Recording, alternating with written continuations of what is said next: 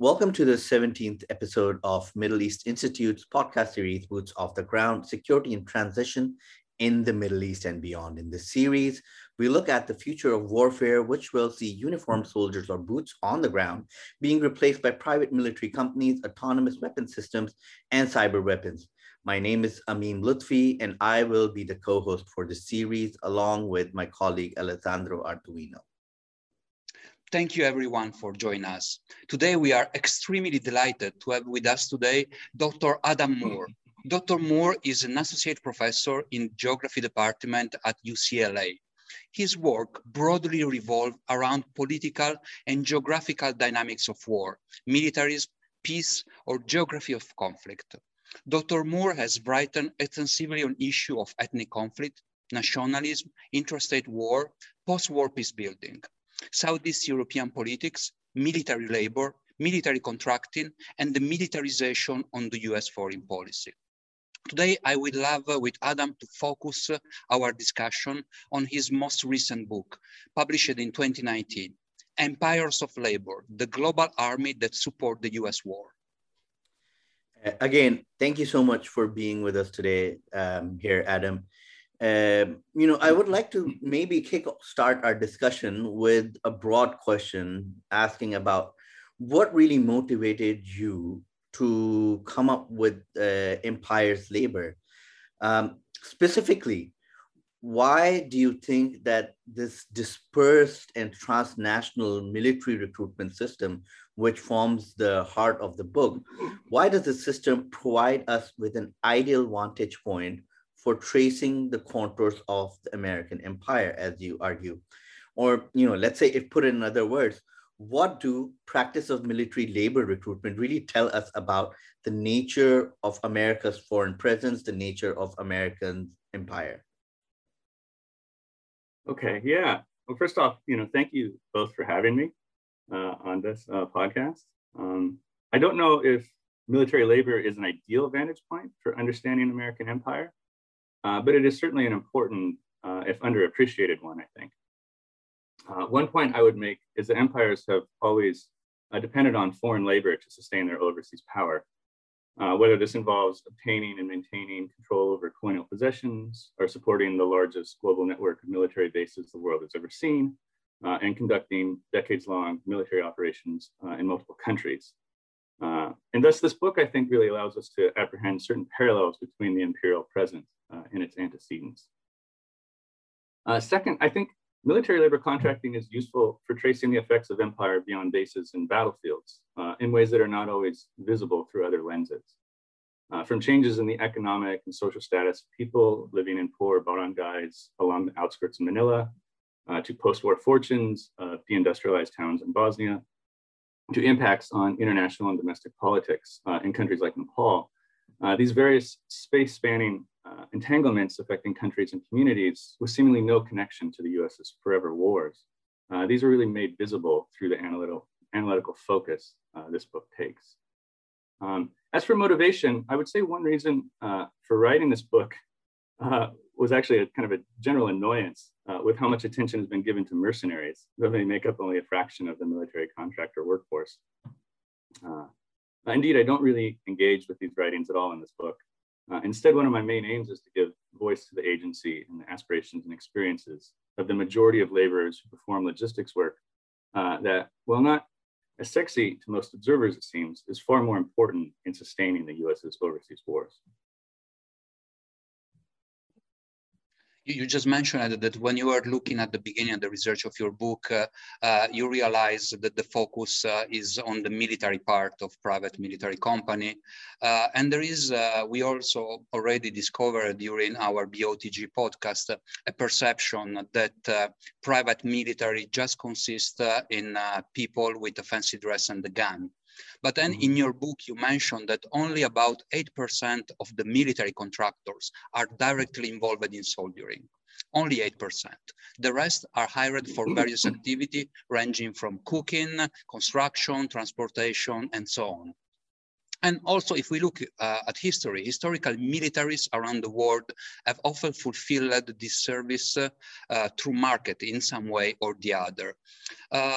But then uh, uh, if we, look, uh, as you suggest, uh, at the establishment of the LOGCAP, Logistic Civil Augmentation Program in 1985, the nature and the degree of contracting is changed.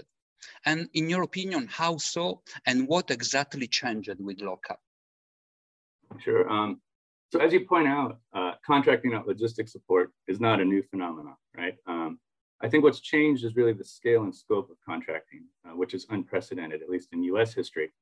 Um, so for example, if you step back and examine contractor to troop ratios, uh, estimated contractor to troop ratios from the American Revolution to the first Gulf War, um, the picture we see is one of fairly consistent but not overwhelming reliance uh, on civilian support, uh, with contractor personnel uh, constituting usually between 5 and 20% of troop levels. Uh, in contrast, in the three largest overseas uh, operations in the past two and a half decades. That's the peacekeeping missions in the Balkans, uh, and then the wars in Iraq and Afghanistan. Uh, the number of contractors has been roughly equal to or greater than the number of uniformed personnel in theaters of operation. And I think LOGCAP is, is important for understanding this shift, specifically following changes to the program in 1992, uh, because it created a comprehensive logistics contracting framework whereby prime contractors are now linked to specific geographical commands, uh, and they offer then logistics services across the world. This contractor support is now institutionalized within the military and built into operational plans from the beginning, rather than conducted on an ad hoc basis. Uh, and moreover, under LOGCAP, uh, there is little that the military does not outsource to contractors, from base support activities such as laundry, food, building, facilities management, waste and service disposal, uh, and power generation to things like materials management, uh, transportation, construction, uh, and even mortuary affairs support. Uh, you mentioned uh, that you know that the number, the ratio of contractors to uniformed soldiers has really changed in the last three conflicts. Now we know we or we've heard at least about you know Iraq and Afghanistan, two of them a lot, but the third one we know much less about. So I'm wondering if you could go into a little bit about um, a, about about peace operationalization in Bosnia and how this uh, this elaborate infrastructure of contracting built in the Balkans really laid the grounds for post 9/11 contracting as well um, is one of your, you know, in one of the you said what one of your informants mentioned in your book that I found very intriguing is that when the Americans left Bosnia, the Bosnians followed Americans. So how does that work? How did how did Bosnia come to be so central to the history of military contracting? Sure. So really the first um, kind of time after the 1992 reforms to LOGCAP, the first time that it was utilized on a large scale were these peacekeeping operations in Bosnia. So there were about 25,000 troops uh, at the peak of the mission uh, in 1996. And this was also then followed by peacekeeping operations in Kosovo in 1999. So essentially these operations served as a proving ground for LOGCAP, LOGCAP contracting and contracting more generally, logistic contracting more generally so that's prior to the invasion of Iraq. It was expected that most logistic support would be contracted out. Um, Iraq, though, right, was a much different scale of operations. And unlike Bosnia, the prime LOGCAP contractor, KBR, Kellogg Brown and Root, uh, was not able to use local labor. Therefore, it turned to subcontractors, mostly from the Gulf states and Turkey, to amass the massive pool of foreign labor necessary to fulfill its contractual obligations. So this pool of labor drawing heavily from you know Philippines, uh, India, Sri Lanka, etc. Um, but KBR also started hiring uh, Bosnians, Macedonians, Kosovo Albanians who had worked for it in the Balkans. So these missions were drawing down at the same time that the Iraq War and its occupation was ramping up. Um, and so really then kind of Bosnians, as you know, they were no longer needed uh, in the Balkans, were then pulled into Iraq and Afghanistan to work for KBR. Uh, in some cases, this occurred as KBR managers shifted from Bosnia to Iraq and brought along their favorite local employees. Um, but the company also set up recruiting offices run out of hotels uh, in Sarajevo uh, and in Tuzla, uh, recruiting Bosnians even who hadn't worked for it in the 1990s. and early 2000s. And this practice continued by Fluor and DynCorp after they received uh, LOGCAP contracts for Afghanistan in 2008. So in some ways, there's kind of a path dependency, right, that takes place. You start out then bringing Bosnians over, uh, our, our, Macedonians, of course, for Albanians over uh, in the early 2000s. And then the companies just keep going back to that well and recruiting more and more and more in the 2000s, early 2010s. No, as you mentioned, uh, when it was winding the war in the former Yugoslavia, there was someone else also looking at hiring personnel. And I just remember, just as you were talking, the case of Muammar Gaddafi that recruited uh, Serb snipers and mercenaries to protect. It didn't work out well, I recall. Mm-hmm. On a, a, related note, uh, as the United States complete the troop withdrawal from Afghanistan, are, we are witnessing on daily basis, and also in some respect from Iraq. Uh, we will see Iraqi and Afghanis like Bosnian following the United States uh, in its war elsewhere? Or more broadly, how do you think the military contractor are preparing for the end of the war in the Middle East? Yeah, I don't think we will see this uh, in terms of this, your first question about Iraqis uh, and Afghans um, in part because they were rarely hired by LOGCAP contractors uh, and played uh, a small role in offering base support services. Uh, and so at the beginning, for example, in Iraq, they were not allowed. Uh, the company was not allowed to hire Iraqis. Um, most Iraqis and Afghans who, who were hired uh, under log or under logistics contracts um, were hired for kind of smaller ones that were oftentimes more of a mix of off-base support. Um, but also, I think one reason you won't see this is because there's now such a large pool of experienced labor from around the world to draw on as operations shift elsewhere. So for example, several Bosnians and Filipinos I interviewed, they're now working on bases in Africa for Fluor, uh, which is the prime logistics contractor for Africa Command. Uh, and I know of several more that are actively looking for such work, right? So you've had this drawdown, uh, and many people, you know, done this for years, decades even, this has become essentially a profession, right? And they're, they're, they're kind of desperately applying for the dwindling number of jobs. You know, maybe it might be in the Philippines. Most of it, most of the growth in recent years has been in Africa. Um, so that's really how they're preparing for it. Some are shifting to other work, uh, but um, there's certainly a desire uh, for many people that I've talked to and kept in touch with uh, to continue this type of work. One thing that I've found uh, quite interesting about the book is that mm-hmm. you suggest that the shift in contracting has taken place not just over time, but also contracting looks differently in different places. So if we look at Iraq and Afghanistan, even though it's happening around the same time, the nature of contracting is just look somewhat differently. And I'm wondering if you could maybe expand on that, maybe expand on how is it that Iraq, or in what ways did Iraq and Afghanistan, the experience of soldier or experience of military contractors differ in those places? I know one of the things that you mentioned is that that in, in, in Iraq, when a con when a contractor comes in, they're they're guided throughout the way by American military convoy, but in Afghanistan, they're left to themselves and they're they're more sort of independent which comes with own precarity but also you know possibility of maybe some kind of side venture and so on. So how is it how would you compare iraq and afghanistan in terms of the nature of military contracting? Yeah i'll start with the convoy uh, escort question because i think it's a really interesting case. Um, so in 2004 uh, insurgents began targeting uh, truck convoys carrying food and fuel and materials uh, from Kuwait and Turkey to US bases in Iraq.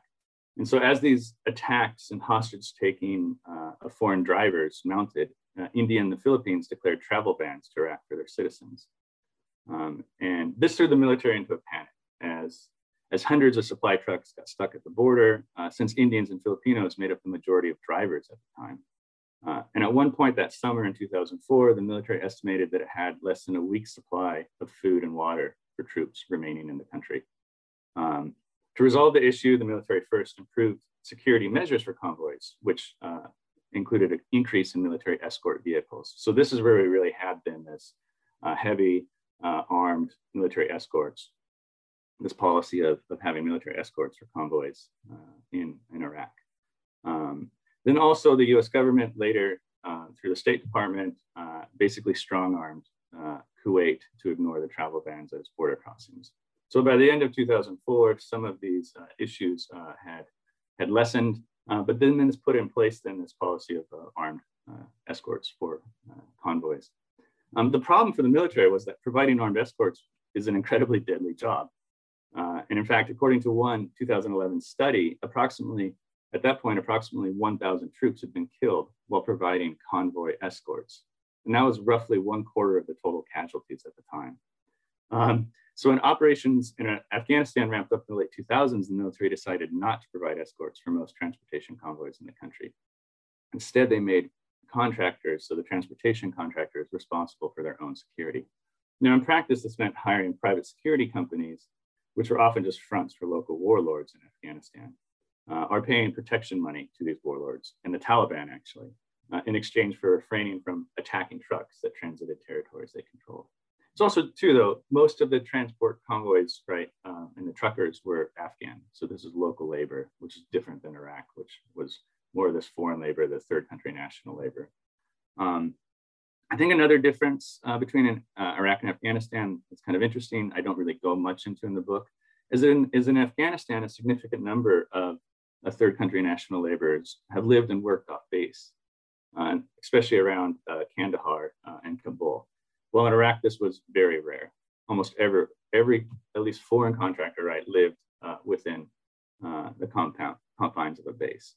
And I think Noah Coburn's book, uh, Under Contract, does an excellent job exploring the experiences of these workers, uh, many of whom came from Nepal.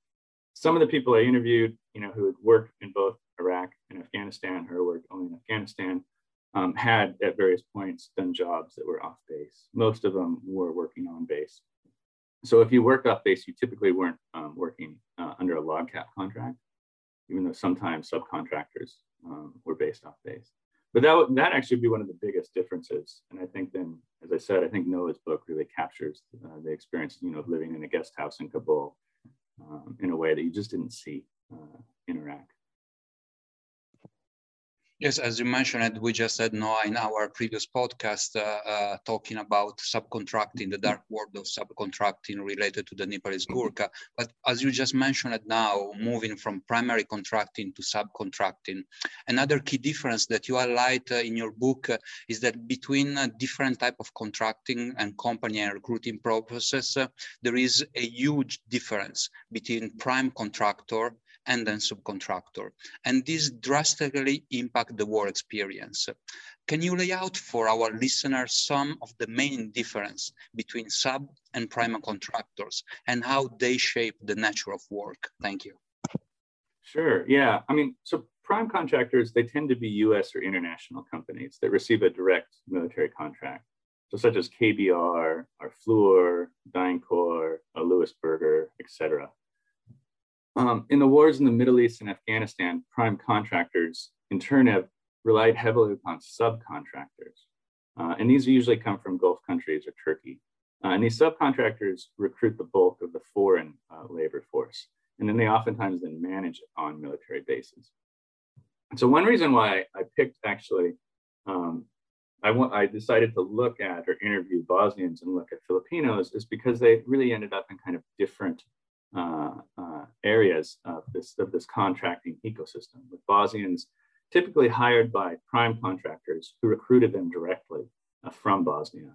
And in contrast, Filipinos and most uh, workers from other South and Southeast Asian countries have worked for subcontractors and were hired through recruiting agencies that specialize in labor export. Uh, and so perhaps the most important determinant of your experience as a foreign labor on US military bases and war zones was whether you worked for a prime or a subcontractor. And this is especially the case when it comes to pay, uh, when it comes to base privileges uh, and living conditions. So if you worked for a prime contractor in Iraq, you usually had a wide range of base privileges. You could eat in the same dining halls as troops, you shopped in the same stores, you used the same gyms or other recreational facilities. You also usually had similar standards of accommodation as American contractors and bases, uh, and also were given paid leave multiple times a year, like American contractors. Subcontractors, in contrast, usually had none of these privileges, uh, and they often lived in company-controlled man camps that had substandard food uh, and living accommodations. Um, and you can think about this too, like in Afghanistan, well, sometimes the accommodations ended up being more brought together. Um, if you worked for a prime contractor as a warehouseman in Afghanistan, you might be paid something like thirty to fifty thousand dollars a year, uh, while the same job uh, performed by an employee of a subcontractor might pay only eight to ten thousand dollars a year. Um, so considering some of these disparities, and this is just you know some of the I think the differences in terms of experience. Um, there are others, but considering these disparities, especially I think in pay and privileges, you can understand why jumping from a subcontractor to a prime contracting firm uh, would be so attractive to workers, uh, despite the risks uh, that this entailed. Um, jumping i mean normally what, what did you mention or or going from you know one job to another going from maybe subcontractor to a prime contractor normally i mean in everyday life we think of you know that's just how work works. But you suggest that this needs to be taken in the world of contracting as an act of resistance. Um, and it brings up in open an, uh, uh, an issue that seldom gets talked about in writings on military contracting is this issue of, of pushback or how how the, the labor uh, demand for better working conditions or demand for you know better or for more rights and you suggest that one of the reasons that, that it gets overlooked is because uh, resistance doesn't look what we expect it to look. It doesn't look as people coming out on the streets, but it's often these acts like jumping people going from one job to another or making sort of, you know, what might otherwise be considered um, or uh, small or petty complaints about food and living conditions. Um, so I'm wondering if you could elaborate some of some examples of of these acts of resistance, some examples of these pushbacks. What did they look like actually on the ground? Sure, sure. I mean, I think one of the big reasons why you don't see much written about this uh, is because, right, reporters don't have access to military bases. So actually protests and living about food and living conditions and strikes, they could oftentimes be quite large uh, and visible and in some cases violent, but you just wouldn't really see about them, right? Because the information wouldn't get out. Um, there are some exceptions to this. Sarah Stillman wrote a great article in the New Yorker a few years back uh, that discusses this. Um, and strikes, you know, especially in early years in Iraq, uh, could be quite large. Um, but my favorite actually example, just to give you an example of, of this, of a strike actually, was a smaller one. It was a threatened strike by 18 firefighters uh, in Kandahar a few years back. So they basically had been asking uh, this company, this uh, contractor for firefighting rescue support services uh, for increase in wages. They'd been sending letters to the CEO for a year. Uh, they'd been ignored. CEO came to Kandahar uh, to check on company operations. And so they all decided they were going to threaten a strike en masse. So they packed up all their bags, dropped them on the tarmac, and said, "We're walking off now unless you, you know, meet with us." Um, and this was fascinating because if they'd gone through with their threat, it would have crippled flight operations at the airport due to a resulting decrease in firefighting and rescue capabilities. It would have lowered the airport's International Civil Aviation uh, Organization rating uh, below that required to handle large uh, transport planes there have been massive fines against the contractor for breach of contract. Um, so the company and the manager, they folded on the spot, doubling the firefighter salaries uh, from 1,000 to 2,000 a month. So really, when it came to strikes, it, it, really was, you know, if they were successful, it really required leverage like that, um, like dining facilities operations were another one where you saw successful strikes. Protests tended to be more around living accommodations or food or delays in pay. um, now, jumping in, the, in contrast from one company to another usually occurred because people want better pay or base privileges. And this would usually then be from a subcontractor to a prime contractor. and jumping now was done by individuals and it's done on the sly. You're kind of hiding this from your employer. Because if your employer caught you before all the paperwork was completed, they would inform the military that they no longer considered you an employee authorized to accompany the force. That is, they would ask the military to revoke your letter of authorization, allowing you to be on the base. And so when this happens, the worker is immediately deported from the base and sent home. So right to work on bases, in short, is dependent on the good graces of one's employer. Um, so you, I think you can see then how like, if you can successfully jump, this kind of threatens this iron-fisted control that employers have over labor force, right? And you saw this then in terms of how companies responded to jumping. Um, so contracting subcontractors would go to great lengths to prevent this practice, from threats of large fines and legal proceedings against workers back home uh, to increased surveillance and restrictive curfews on bases to informal agreements not to hire uh, other companies' employees on a particular base. So essentially anti-labor collusion would take place. Adam, you just mentioned uh, a strike from firefighter. I wonder when uh, armed contractors get on strike. Uh, there is a case not long ago on a floating armory. Floating armory is this uh, barge uh, in the middle of international water that is full uh, of automatic weapon, even RPG, that are rented to private mm. security mm. contractors aboard the ship. And there was a case of this guard that was stuck on the boat for a really long time due to COVID-19, probably not paid. And then he take uh, his grievance in his, in his own hand with uh, an automatic rifle. And it didn't mm. end very well, I have to say. but back uh, with what you mentioned, you just mentioned that despite the risk that work entails, that really strike me. Uh, in my personal opinion, one of the aspects that set your book apart uh, is that your discussion on the impact of military contracting does not stop with laborers going back home. We have to take into consideration the trauma, the social relation, the disruption of the social relation, the capital accumulated during the war that travel back with laborers back with the worker at home. So could uh, you highlight some of the way in which laborers remake their home society and after returning from war zone? Moreover, how does this result in what uh, is being called the everywhere of war? Sure. Yeah, I mean, I think one of the more interesting things I discovered while conducting interviews it is, is that it's not just how capital and these altered social relations and trauma travel back home that it's important uh, when laborers discuss how this work has changed their lives. Um, their perspective is also profoundly shaped by their understanding of the society they live in and the potential opportunities available when they come back home, right? So many Filipinos I talk with, for example, uh, emphasize positive outcomes uh, of their experiences. Particularly told me that the money uh, they earned would afford a better future for their families, especially through sending their children to private schools and universities. Thus, an economic capital would be translated into educational and social capital that would give their children a better chance of moving into the upper or in, into the middle class.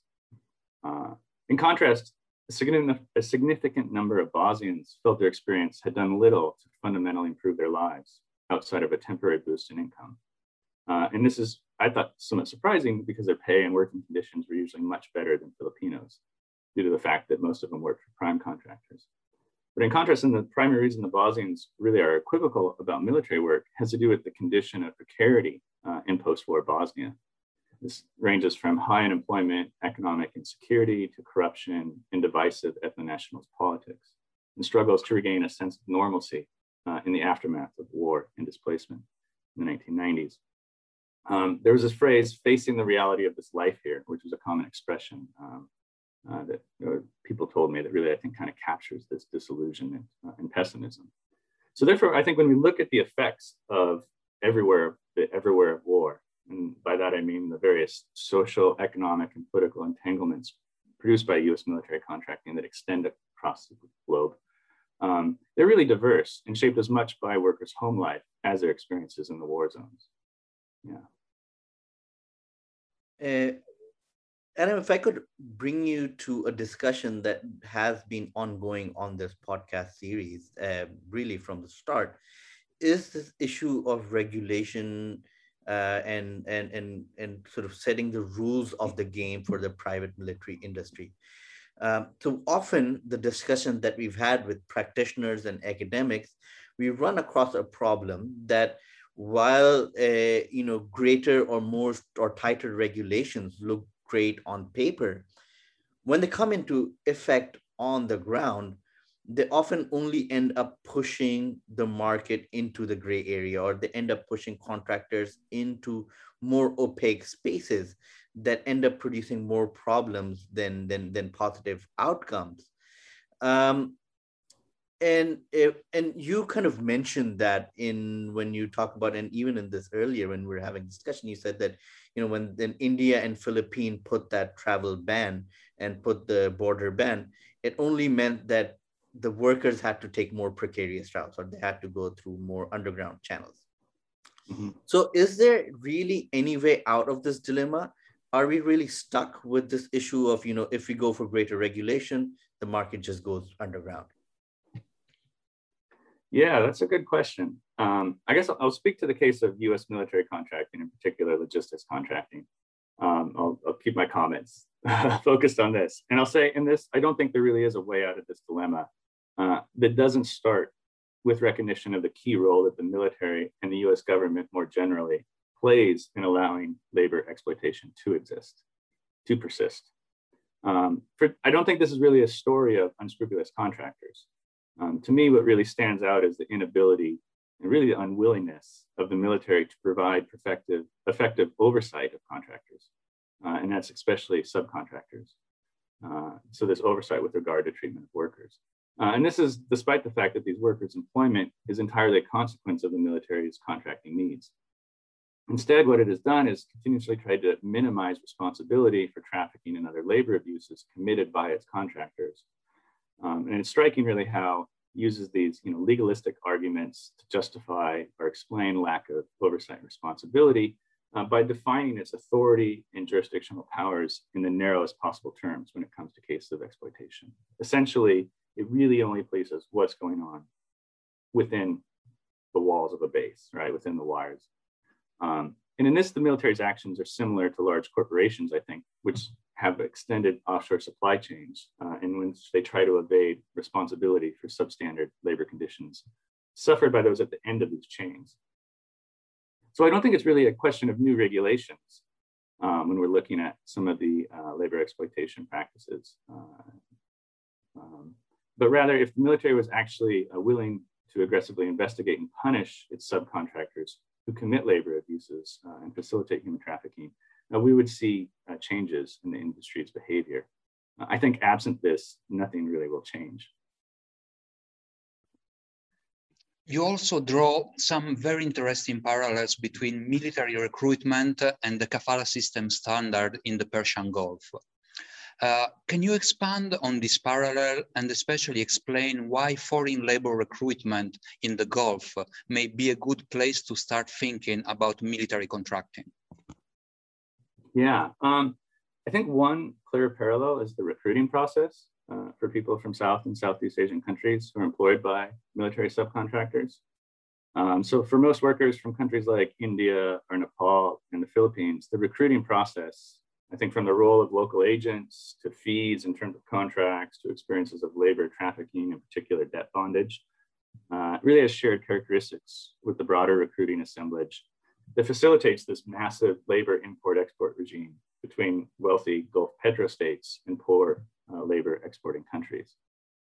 Uh, a second parallel, I think, concerns the dependence of workers on their employers to maintain their work status. So just as migrant laborers' right to live and work in countries with kafala labor laws is controlled by their employer or sponsor, uh, third country nationals working on military bases do not have alternative work options if their employer informs the military they're rescinding their sponsorship. Right? Instead, they are sent home. Um, the third thing I would highlight is that military workers employed by subcontractors uh, have endured a host of these abuses that really parallel experiences of many labor migrants in the Gulf uh, from confiscation of passports, which make it impossible to jump from one firm to another, uh, to wage theft, uh, to excessive recruiting fees, to substandard living conditions, uh, and occasionally uh, trafficking. And I would say that really none of these parallels are that surprising, perhaps, when you consider that the largest military subcontractors in Iraq and Afghanistan tend to be firms from the Gulf uh, and also Turkey. Um, but the result we see that is that the military has in effect imported these uh, exploitative labor practices, the parallel conditions experienced by labor migrants elsewhere in the region. Uh, and it has imported these practices while at the same time been deliberately exercising minimal oversight responsibility. If I could shift the discussion a little bit from the Middle East to a part of the world that we are currently based out of, out of uh, namely Singapore, now, Singapore, even if it's not directly involved in the war itself, it remains an important to the global military, labor, logistics, and migration infrastructure as a transition hub for uh, you know laborers either looking to get into into military work or get out of it. I'm wondering if you could elaborate for our listeners in Singapore on what what role like places like these small countries like Singapore transit places play in this broader infrastructure. Sure. Um, I don't know if I can really speak too much to this question, um, and I think it's in part really kind of based on you know where I did interviews, who I did interviews with. Um, so I would say though that I think Singapore uh, was important for some Filipino laborers who were evading uh, travel bans uh, to Iraq and Afghanistan. So after these travel bans were put in place, the recruiting uh, industry really went underground, right? So you still had recruiting agencies in Manila uh, trying to right, assemble uh, pools of labor for these subcontracting countries, sending them abroad um, kind of surreptitiously. Um, so what, what took place actually, sometimes these newly recruited workers uh, are those who had actually already been in Iraq and Afghanistan who are, who are returning home to see family for a period of time. Um, rather than flying uh, directly to the UAE, they would first uh, get a flight to Singapore uh, and then get a Singapore to UAE. Uh, and they did this to evade officials at Manila's envelope, or um, sorry, Manila's uh, airport, who were carefully scrutinizing travelers that were flying directly to the Gulf. So this is one way in which kind of Manila came up uh, in some of these stories. Or sorry, uh, Singapore came up in some of these stories. Um, I, I, don't know if I can really speak to this much more broadly though. Um, again, I think it, it might be a different story if we looked, uh, you know, at Fijians or, or, other kind of labor flows. Um, yeah. On this, Adam, uh, uh, I would like to end our discussion with the million dollar question that we asked to all our guests, uh, and they have just as you few minutes to answer to that. And the question is, what would warfare look like in the coming 30 years? Especially in what ways do you think uh, our future will be shaped by what you call a forever war, and especially the everywhere war? Yeah, I think that's an interesting question. Um, don't know if I have a good answer to you. I'm not really, I guess, a warfare futurist. Um, but I think you know, military contracting, uh, especially in the realm of logistics, uh, has certainly been critical for maintaining the forever war mindset in the U.S. Uh, and this is because it plays an important, I think, risk transfer role by shifting the composition of military labor from uniformed and American to civilian and foreign. Um, this said, I think there are really kind of some signs of this forever war mindset that's starting to be questioned by policymakers in DC, which I find hopeful. So I think on this kind of question of the forever war, um, uh, we might actually, I, I, hope we might be seeing a shift, let's say, kind of in, in how the US uh, thinks about war uh, and interventions abroad. Um, more generally, I think right, technological changes, uh, including automation and autonomous warfare, are likely to be increasingly important in future decades. Um, some people say, right, this would mean kind of the end of military labor, a shift, right, from military labor to military, you know, technology. Um, but I think when it comes to labor, really new technologies often distribute and reconfigure it in different ways uh, rather than doing away with it, right? So with drones, you really reconfigure kind of the labor uh, network that's required to support a drone, right? You have people sitting in, you know, um, air-conditioned, you know, containers in, you know, Las Vegas or, or New Mexico. Uh, you have people, you know, flying the drones. You have people, right, uh, analyzing uh, imagery in, in the Virginia, you know, greater Washington, D.C. area. So we'll certainly see, I think, with technology, kind of a, redistribution and reconfiguration of, of, some of the labor uh, necessary and some of the, the labor, how labor looks and labor networks look. Um, and so I will say, I think that, you know, military contracting will continue to play a prominent role in warfare uh, when countries want to project force outside their borders. Um, and this probably won't just be the US, right? Um, we see in Russia, for example, it now relies heavily on Wagner and other contractors to exert influence on conflicts in Syria, you know, Libya, Central African Republic, uh, et cetera. So I don't know if that really uh, explains your question well, um, but I guess I'll end there with those thoughts. It, it does. It does. I mean, Adam, it's been absolute pleasure having you here with us. You know, thank you so much for you know sharing your thoughts and really opening a new window into this dispersed and massive global military labor logistics infrastructure that you know without which the the the entire you know post 9-11 war all these wars that you fought might not have been possible um, so you know thank you for being with us here today and joining us. Uh, in the end, I also want to thank our MEI events uh, team without whose support this podcast would not have been possible. And thank you so much to all the listeners for joining in. Please do keep us sending your questions and our comments. Uh, and we hope to be back with you very soon with a new episode. Goodbye, everyone. Yes, thank you both for having me. All right.